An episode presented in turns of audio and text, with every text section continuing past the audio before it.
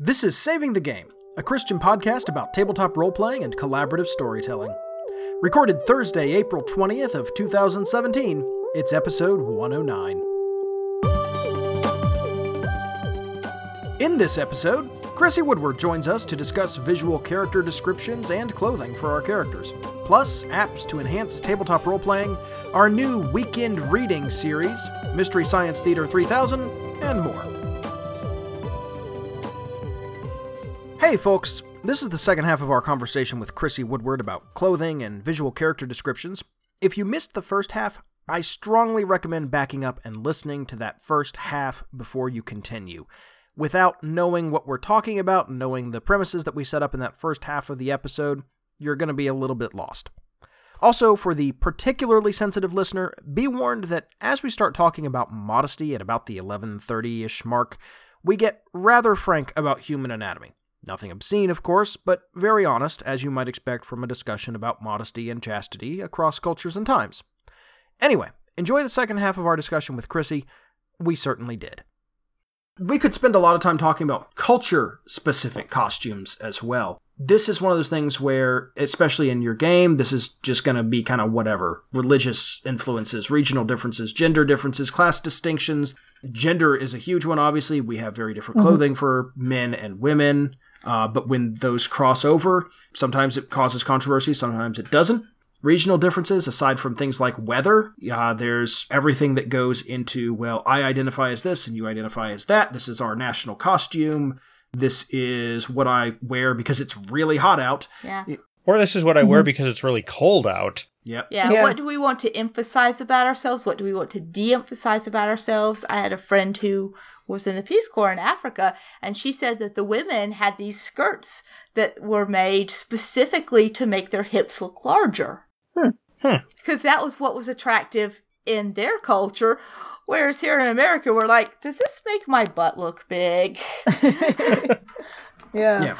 Vocational clothing, of course, some of this is class related as well, and a lot of this comes back to class and money. Mhm. There's a big difference between the vocational clothing of a knight and the vocational clothing of his squire and the vocational clothing of the guy who cleans up after the horses. Mhm. Something to keep in mind. Uh, religious Yeah, garb, we talked about this- that. Hang on just a second, because there's kind of a fascinating thing about the vocational clothing thing. So, this is actually applicable in the modern world too. And you immediately think about things like a policeman's uniform or perhaps like a mechanic's coveralls when you talk about this sort of thing, right? Yeah, yeah. Mhm. But Grant, you've been in like software and doing tech support and stuff for a long time. Would you say that just by what the guy is wearing and what he's got in his pockets that you can spot an engineer with at least 70% accuracy by now? No, No? I would not. Cuz I Uh, can. especially not in software. There's a very wide range. Okay. In more mechanical industries, you can. Yeah. Because the guy is probably wearing nicer jeans than the guys that work in the factory. He's probably wearing a button down shirt of some kind. It's going to be clean. He's probably going to have at least two writing utensils on him, and he's going to be much more well groomed and also probably wearing a watch. Yeah, in our in our company alone, there's a guy who comes in every day with a bandana, ratty t-shirt, and jeans or shorts, and there's a guy who wears a tie, and they're both engineers. Okay, well, fair enough. Now, having said that, I can spot a sales guy at a mile away. And you can usually spot the executives a mile away too, right? oh yeah. Um, sometimes depend it depends, but usually Yeah. But that comes down to who sees you. yes. Do your coworkers it's see you? presentation. Or do, yeah, or does the customer see you? Yeah, I wear a mm-hmm. t-shirt and jeans to work. Sometimes, if I've got a meeting, I'll wear a polo shirt. But I sit in an office all day, and customers don't ever see me. There's mm-hmm. no need for me to dress, you know, very nicely and uncomfortably. Whereas the sales guy needs to make a good impression. Mm-hmm. Yeah. I, I live pretty much my whole life in jeans and button down plaid shirts appropriate for the weather because most of the time those button downs have a shirt pocket, and I have found that to be very useful over the course of my various jobs. I just gotten into the habit. Well, okay, so it's funny that kind of leads me to talk about technology because technology changes what we wear. Yes, and pockets are a relatively recent technology. Mhm. Pockets are, buttons are relatively recent, and because buttons had to be handmade, often you would see buttons as adornment, not as function. We still see mm-hmm. this occasionally on like dress shirts. There's the occasional extra button for no good reason, but that's mostly just for symmetry or visual interest, not to say, look, I am wealthy, I have a button. Buttons change how you can fit clothes. Mm-hmm. Zippers changed how you could put on clothes, uh, how you could put on shoes, what kinds of shoes you could make, that sort of thing. Canadian invention, by the way. It's a Canadian invention. I just want to point that out. It's Go very Canada. important that I point that out right now. They're a Canadian invention. I will, I will happily take your word for that. I, I have no arguments to the contrary, and hey, you know what? Let's give Canada credit for Yeah, that. j- just another reason to like your people. Anyway, Yeah. uh, Velcro.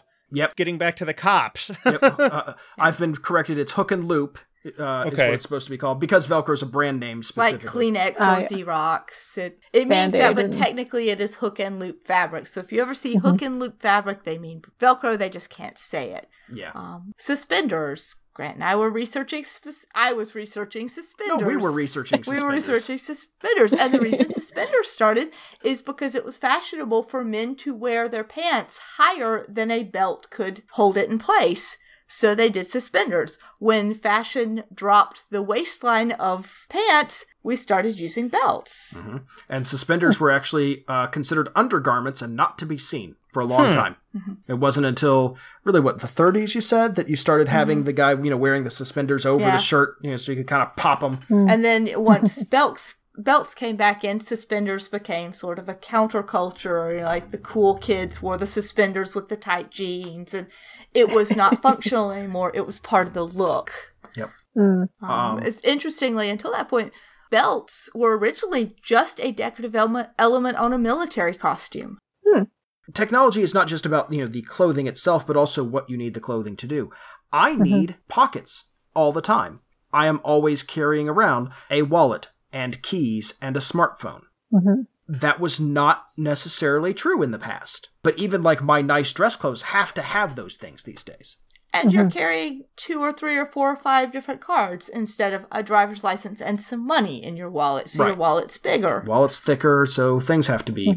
uh, Okay, thicker. so let, let me weigh in on this one because I I work in computer hardware instead of software. So every morning as I'm leaving the house, I grab two ballpoint pens. Those go in my shirt pocket. My keys and my smartphone go in my left front pants pocket. My wallet goes in my right front pants pocket, and then I clip three things to that pocket. I put a multi tool, a flashlight, and a utility knife on there. Me coming home and like getting all of my work stuff out of my pockets and stuff is like a multi minute process. It's like Yeah. when uh, they ask the characters in some movie or whatever to leave all your weapons at the door, and it's just like a five minute montage of them taking the Yeah. weapons out of improbable places. yeah, That's only it's like, tools that are useful for opening boxes and working on servers with. Likewise, though, I mean, Jenny, can you imagine living in Canada and not having access to cheap waterproof fabric in the winter? oh, it'd be heck. It'd be so bad. Right. It'd be really bad. I've actually had to do that. Yeah. Or It's- modern It's nice. modern clothing insulation. Yeah, no, it it's very not nice. Eh, Especially in some of the northern parts of your country, that'd be a good way to Oh, yeah. die quickly, wouldn't it? Uh yes, uh that's why the Inuit people are really really good at dealing with furs and stuff. You're right. There are people who learn to live that way because that's that's where they survive. Mhm. But modern clothing technology has changed a lot of that and made it much easier. You don't have to wear the same bulk of clothing. Yeah. Well, sometimes you do. Uh, but some- sometimes you do, but it's not as necessary as often. no. De- definitely not cuz we have indoor heating now and we don't have to wear heavy coats inside all the time.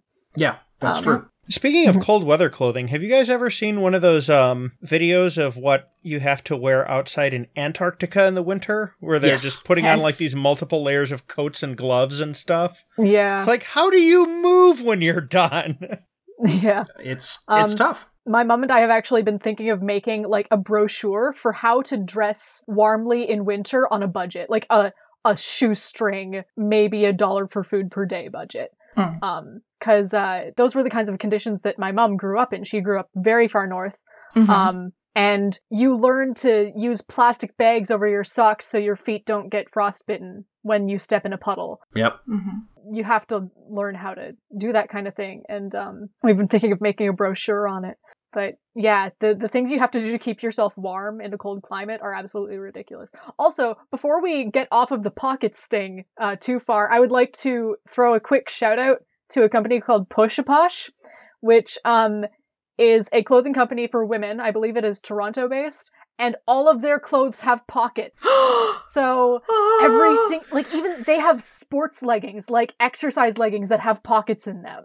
Are they It's bigger than just a driver's license size? Yeah, they're like almost halfway down the thigh. Oh my They're- goodness. That's amazing. I, I, So I know what I'm I getting would you like for to link those birthday. in the show notes because it's a fantastic company that I would love to support a Yeah. lot more. Do we want to get into the whole like politics of pockets thing, or do we just not have time here?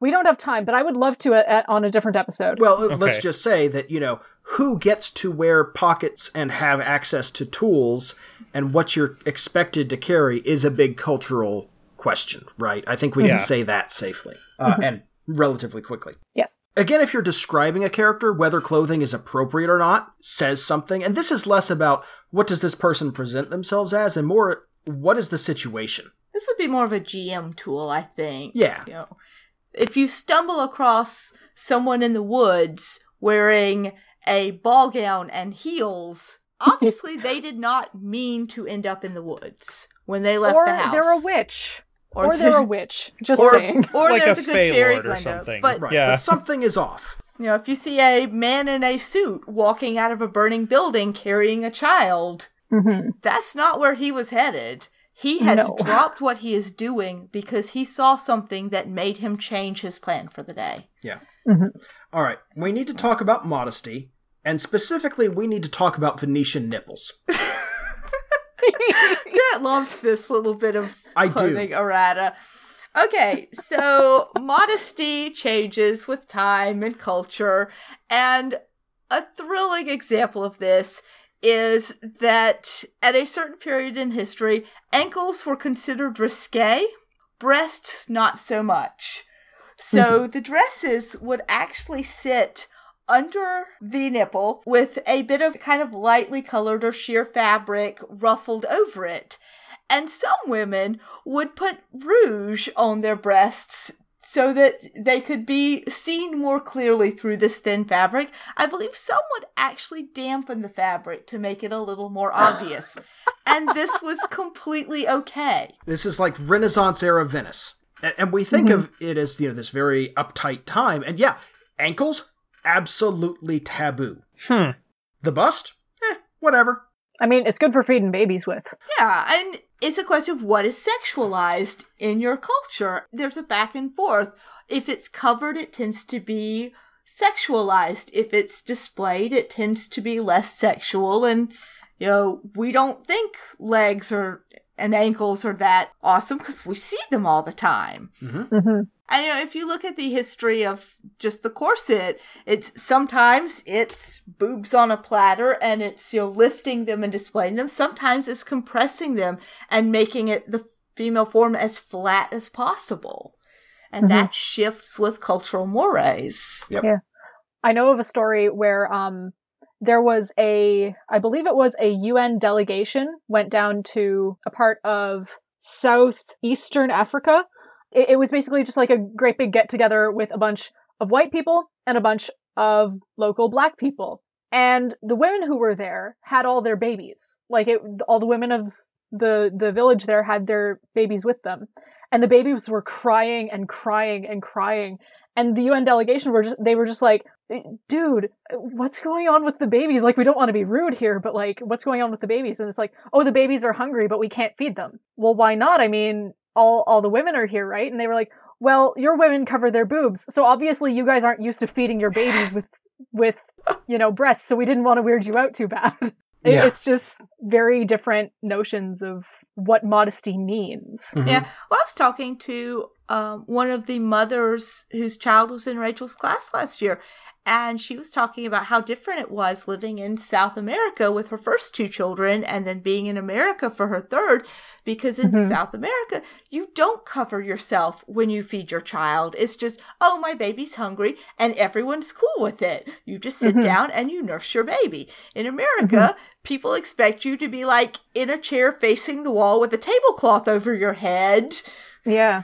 Yeah, if you if you do it at all. if you do it at all. I actually was Mhm. feeding Aaron, and I use a cover because I know that it makes people uncomfortable, and it is easier for me and more respectful, I think, for me to use a cover and not bother them than to intentionally or knowingly make other people uncomfortable when it doesn't Mhm. affect me much either way. But I actually I was nursing Aaron, and this woman comes over and she pats me on the shoulder and she said, "It's so good to see that. Thank you." yeah. I know that my mom had to cover me not for modesty purposes, but because I was the most distractible baby ever, and I would not I would not let go if something caught my attention, if that makes sense. I don't Yeah. want to like no, we're not Put going two oh to. graphic no, picture I, there, I but just, like- understand exactly. Ow. yeah, the, the cover was like necessary for mom's comfort rather than enough. other people's. I, I heard an interesting anecdote years ago about a uh, Southern evangelical who went to Scotland. And this kind of gets into modesty, not just changing over time or between cultures, but also modesty being context dependent. They're with a very conservative Christian family in Scotland. And Now, down here in the South, your proper Baptist church these days is a woman in, you know, pantsuit or dress, and a guy in a khakis and a polo shirt, maybe a button-up shirt. Yeah. And and that's fine. Down here that's sort of expected. Whereas in Scotland, you had women in, you know, your full-length dress going to church with her head covered because that was how you were respectable in church. That is how you were modest in church. Mhm. But of course, you know, in Scotland it was, oh yeah, well, you know, we'll have a beer, it's no big deal. Whereas this for this guy, you know, serving beer at, at the table at dinner was a huge thing. These questions of what's okay and what's not vary wildly and aren't just clothing related, but clothing factors in significantly. Mhm.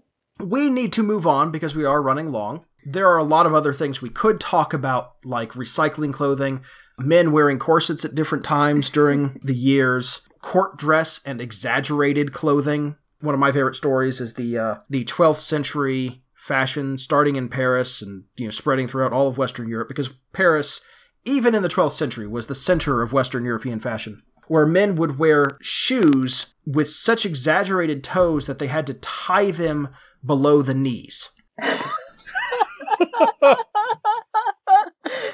It- The pictures are glorious. yeah, they're great, but that's court dress because you're not actually working. You're just standing around and showing off in court, right? Mhm. Uh, it's, it's a lot of those same details we talked about. The 1700s, I believe, the court dress for women became so exaggerated that the paniers on the side of the hips would reach out as far as her extended hands. And that's one reason you have double doors. It would take both doors for her dress to get through. And it was only worn if you had an audience with the king and queen.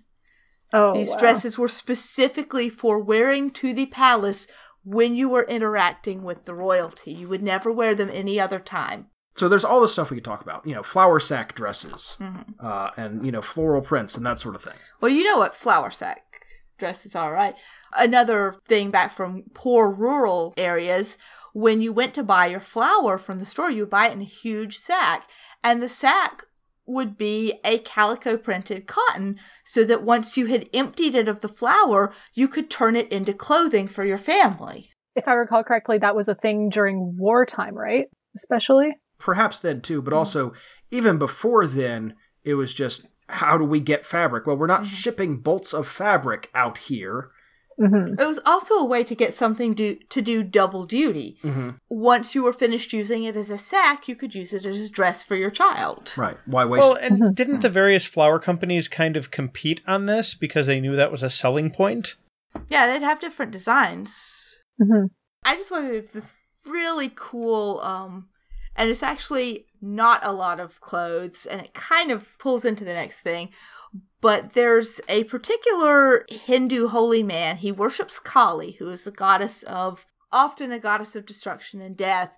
And they More complicated than that because, of course, Yeah. it is Hinduism. but Yeah. you know, this specifically um, these holy men they're ascetics they live in the cremation area and they wear a loincloth and the ashes of the deceased on their skin and hair and they drink from a s- and eat from a skull Wow. and is that not just the most interesting image Yeah. and it only takes a little bit to describe it, but you can picture this person crouching in this field of ashes, holding a skull bowl and covered in this grayish mud. hmm Yeah, and those non clothing details add a bunch to a character, and they're very quick to describe. Remember, we're trying to talk about what goes into describing a character. This is one of the things that are a quick hit that's high impact hair, makeup, tattoos, piercings, and any of those sorts of details.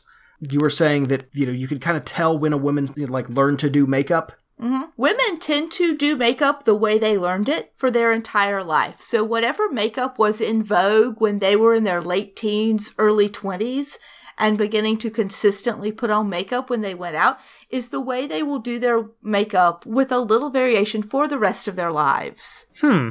Why is that? Just habit or It's kind of have it's the look that you identify with your makeup. You know, when you do your makeup, you are going for a specific look. And your image of self does not radically change yeah, with time and with cultural shifts. The makeup that is going to be popular five years from now is not going to be the makeup I think of when I say I'm going to do my makeup hmm. because it's not the look I developed for myself. You ever hear a woman mm-hmm. talk about putting her face on? Yep. yeah? That's kind of that mental association. I mean, look at mm-hmm. the way the older women do their makeup. Yep, very different. It's not the way people our age do makeup, but they and they all tend to have a similar routine and similar shapes and colors that they use because that's the way makeup was in their youth. Yeah.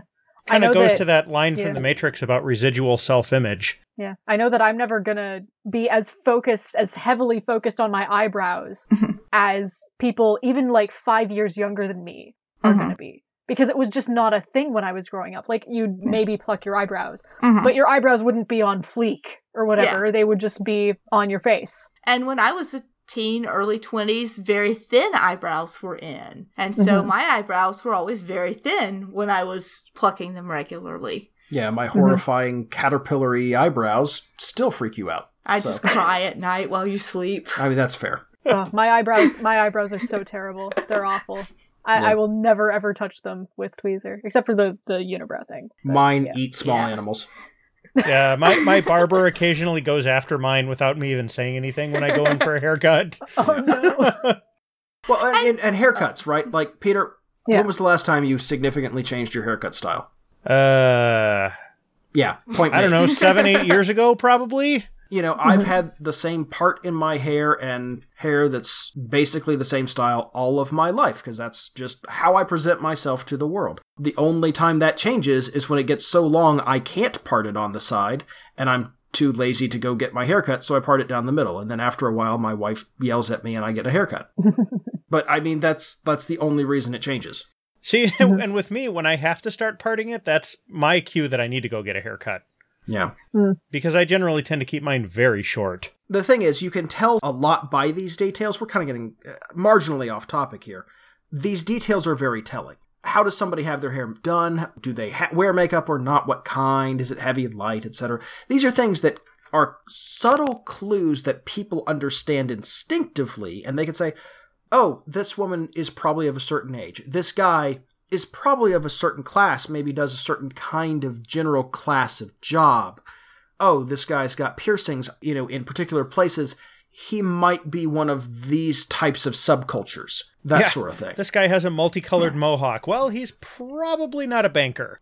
Most likely not. Oh, this guy's got tattoos. Well, that tells me something about him. Mm-hmm. And these days it can just be generational because tattoos mm-hmm. are getting much more socially acceptable than they used to be. Sure. Mm-hmm. Uh, well, in Japan, for a while, the only people really who had tattoos would be the Yakuza. And so there are laws and rules that people with tattoos are not allowed into the bathhouses. And my brother had a friend in the Navy, and he was stationed in Japan, and he could not go to a lot of the bathhouses because he had gotten a tattoo. And he was banned from entry because he had a tattoo, even though he had no connection to the Yakuza because it was such a strong connection in their culture. I know that in Korea, there, there's sort of two parts to Korea's tattoo culture. Historically speaking, tattoos were used as torture devices for Korean women uh, during the Japanese occupation. And um, today tattoos are considered medical procedures that you have to go to the hospital for. And there's a really interesting article that I read about a Korean outlaw tattoo artist that I'll be linking in the show notes because I think it's pretty cool. Well, show notes Um, or our weekend reading or something, because that sounds great. Yeah, yeah, yeah.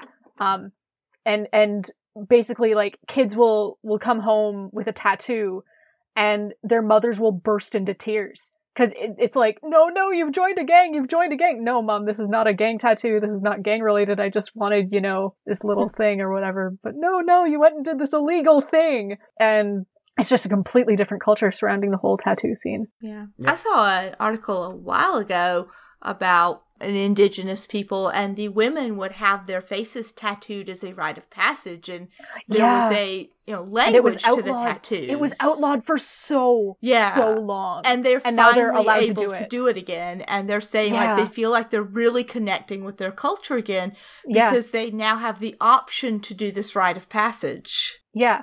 And like they, they look like simple lines, but every individual line has like a specific meaning to that person. Mhm. The tattoos are incredibly important to native culture, uh, especially Inuit culture. It's a very cool thing to to be able to see happen again. Right. And you're you're right that we're hinting at, you know, there's a whole set of things we could talk about with the meaning of individual tattoos. Again, a lot of that is character dependent, cultural dependent, that sort of thing. And there's Mm-hmm. quality of tattoo. Is it a jailhouse tattoo with a ballpoint pen and A stolen needle. which I have seen, Mhm. or is it a high quality, professionally done tattoo? That probably represents 20 or 30 hours of work by a highly Mhm. skilled artist. Yeah, hundreds Yeah. of dollars. Or I know some people, I believe, go to Hawaii because some of the tattoo artists do traditional hand needled tattoos. They're not Oh. using any kind of tattoo du- gun. They have the traditional needles and they dip it in the ink and they do everything by hand. Mhm. Again, we need to move on, but there's a lot to this. These There's are so much. there's so much. Yeah, we're talking about how to describe people. Guess what? That Yeah. gets complicated. And hey, if you want to hear a lot more about this and see what bits we've had to skip over, you can back us on Patreon and get access to our show notes. That's right. Um, one last word on fashion. It takes time to travel and is affected by politics.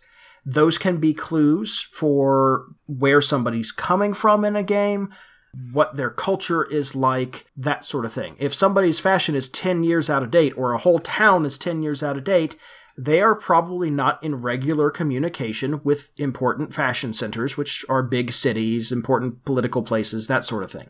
They're probably off the beaten path, and you can quickly just say, yeah, everybody here is wearing clothing, you know, 10, 15, 20 years out of date. It's like you've stepped back in time. We just said a bunch about this whole town just by saying that. Brigadoon. Mm-hmm. Yeah. What about Brigadoon? Oh, um, Brigadoon is a movie, and the premise is that there's a town that only shows up every hundred years. Hmm. And isn't that interesting? Uh, The people in this town are wearing clothing that was fashionable two generations ago. Right. Okay, yeah, the the out of time, you know, fashion is certainly a, a common like horror and mystery trope, right? Huh, that's weird. His clothing's from 300 years ago. Why would that be? He's a vampire, he's a ghost, he's a time traveler, he's a Renaissance festival worker. Oh, hmm. okay. Never mind. The first episode of Buffy the Vampire Slayer, Giles is like, okay, you need to focus and see if you can sense the vampire. And Buffy goes, found one. What? How? oh, please, no one's worn collars like that for the last 30 years. He, only someone who just crawled out of a grave would look like that. there you go. And if particular countries start adopting other countries' clothings, that often indicates, or, or particular regions start doing that, there's probably a change in communication and a change in relationship. There's cultural cross pollination happening. Peter, you had something there, about this. There will be linked in the show notes um, a very interesting article about denim smuggling that happened during the Cold War. A lot of normal people couldn't get denim over in uh, kind of the Soviet bloc countries during the Cold War, and they wanted it very badly because it was comfortable and durable. So, I, because we're a little pressed for time, I'll leave you to read the article, but it is fascinating. Yeah. Last thing I want to, well, second to last thing I want to talk about this episode. We've talked a lot about clothing and how we present ourselves through clothing and how other people can learn a lot about us through clothing. Here's the thing though God sees past all of that, and He calls us to do the same. Yeah, there's a wonderful verse in uh, 1 Samuel where he's talking about the selection of David as king, and it says, But the Lord said to Samuel, Do not consider his appearance or his height, for I have rejected him. The Lord does not look at the things people look at. People look at the outward appearance, but the Lord looks at the heart. Likewise, uh, the verse that we read from James, comparing the, the, the poor man wearing old clothes and the other man wearing a gold ring and fine clothes we are not to discriminate between those. You know, in church, we're all equal. In life, we're all to be treated equally and to, we are to treat others equally. It's something that we are programmed socially not to do. And part of our duty as a Christian is to resist that programming and follow in God's footsteps. And I think that's kind of one of the reasons why this topic was so compelling in the first place, is because mm-hmm. kind of like we talked about last week with, uh, or last episode with names, once you realize kind of what's going on with something, it's easier to acknowledge it and make conscious choices that disregard it than if you didn't look at it consciously. Yeah. Mm-hmm. You know, if I if I see somebody who's wearing a ton of piercings and studded leather jacket and that sort of thing, I have a rough idea what kind of subculture they're in, right? Like a punk, goth kind of subculture, something like that but knowing that i can that doesn't put me off. It's like i identify it and then can move past that. Knowledge helps you know. We christians are never called to be stupid. No.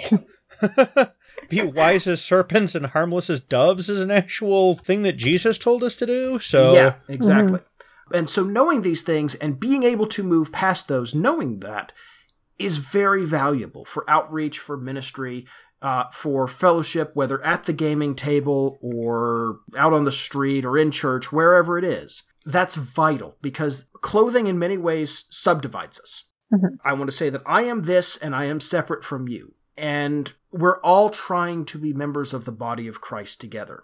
Variety is incredibly valuable. Christ makes use of all of us however we are, but we should look past those walls that we try and put up and in many ways bring our own walls down and let other people in.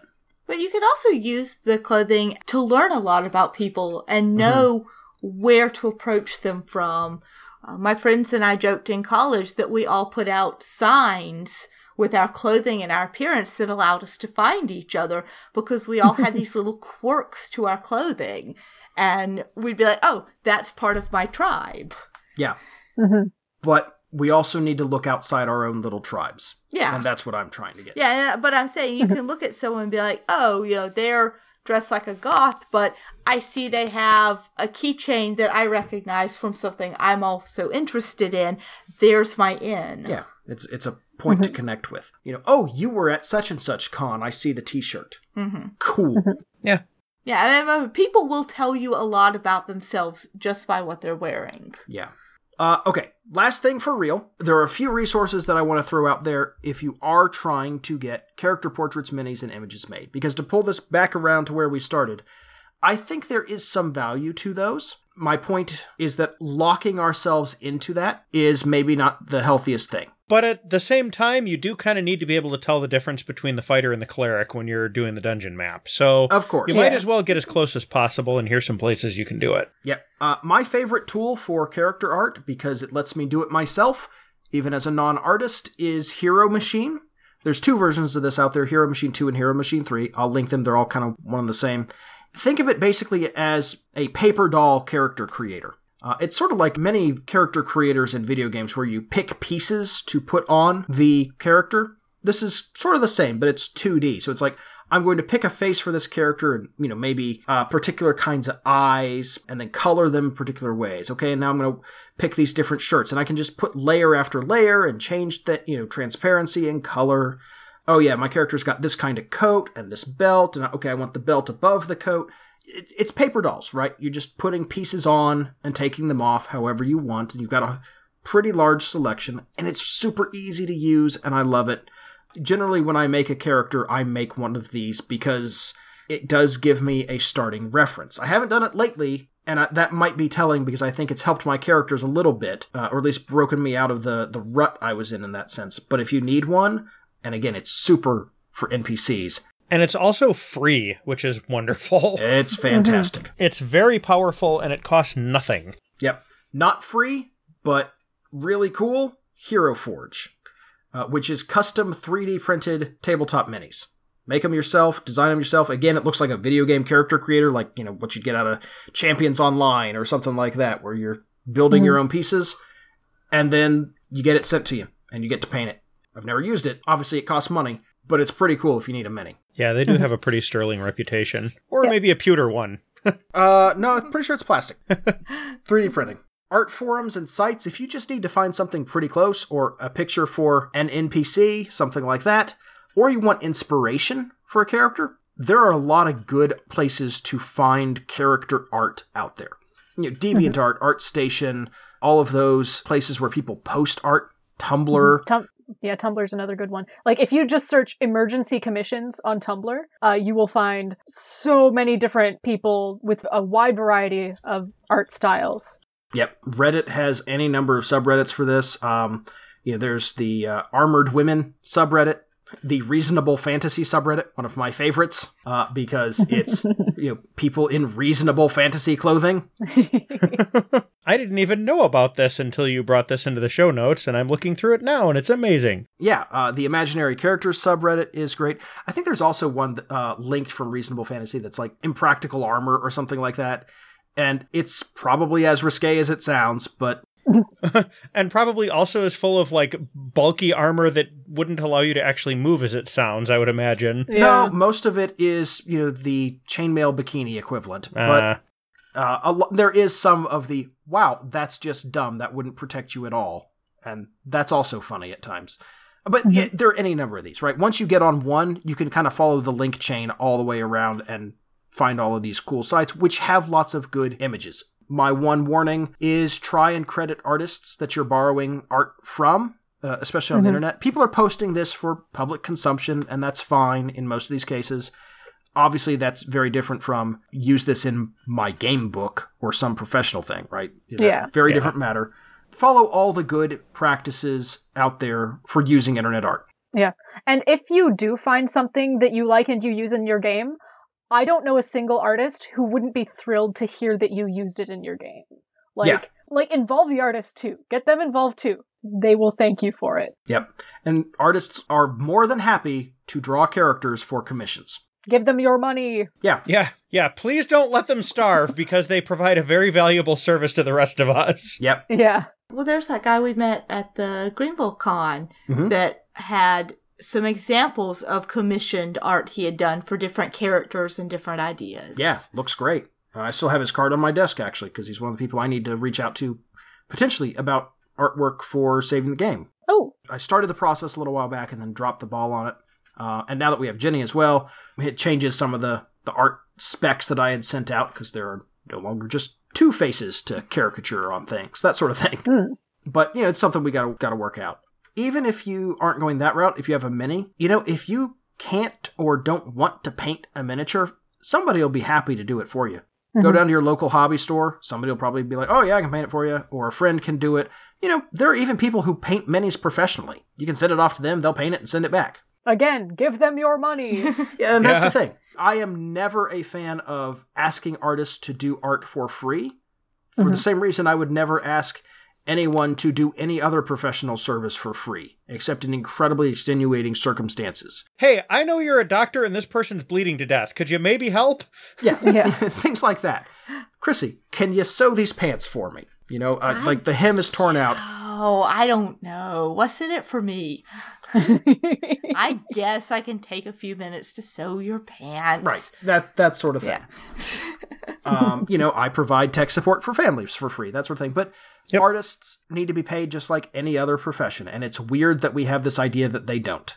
So Or people who sew. hmm It any is a creative work. ton of skill and time and effort. It is hours of work. Do not think that someone who sews can just whip up a costume for you. Yeah. And I think that's where we're going to have to wrap this up. We could talk for hours about this. We may have done so. Uh, not quite. We're about 18 minutes shy of having talked for hours plural about it, but we should probably get out before we do hit that mark. Ah, tell me about it. This is going to be even worse to edit than the last episode. I'm sorry. No, no, it's Sorry. our I'm just really passionate about pockets. I'm just really passionate about fashion and all its forms. that's gonna that's gonna go on the Twitter stream. Oh, good times. All right. Well, Chrissy, thank you for joining us. I really appreciate of it. Of course, it was my pleasure. Yeah. I hope people got some interesting takeaway about ways to use clothing in their characters and to show character progression. Mm-hmm. I'm sure they did. I certainly have, which is nice. Like just talking with you, planning this episode out, I was sitting here thinking, there's like five things I need to do to bring this into my D and D game because I haven't talked about any of this, and it needs to happen. Like, can anybody mhm. tell me what the NPCs in the colony wear? nope. What they washed up in. Yeah, what does that look like? Hey, can anybody tell me exactly what Lambert's clerical garb looks like? Because I couldn't even tell you at this point. I think at some point I described the halfling bard as wearing a breastplate. Like that's Yeah, the I think only it was clothing like a description. bronzy colored one too. But something like that. Yeah. So I haven't done that, and it would add a ton of character. It's valuable and it brings a lot to the game. And again, it, it keeps you from being locked into that static perception. We didn't even talk about changing character clothing on a regular basis and you know when to do that and that sort of thing. We didn't talk about that explicitly, Yeah. but it's valuable. And as your characters progress and get more well known or get more resources, they're going to hmm probably wear better clothing.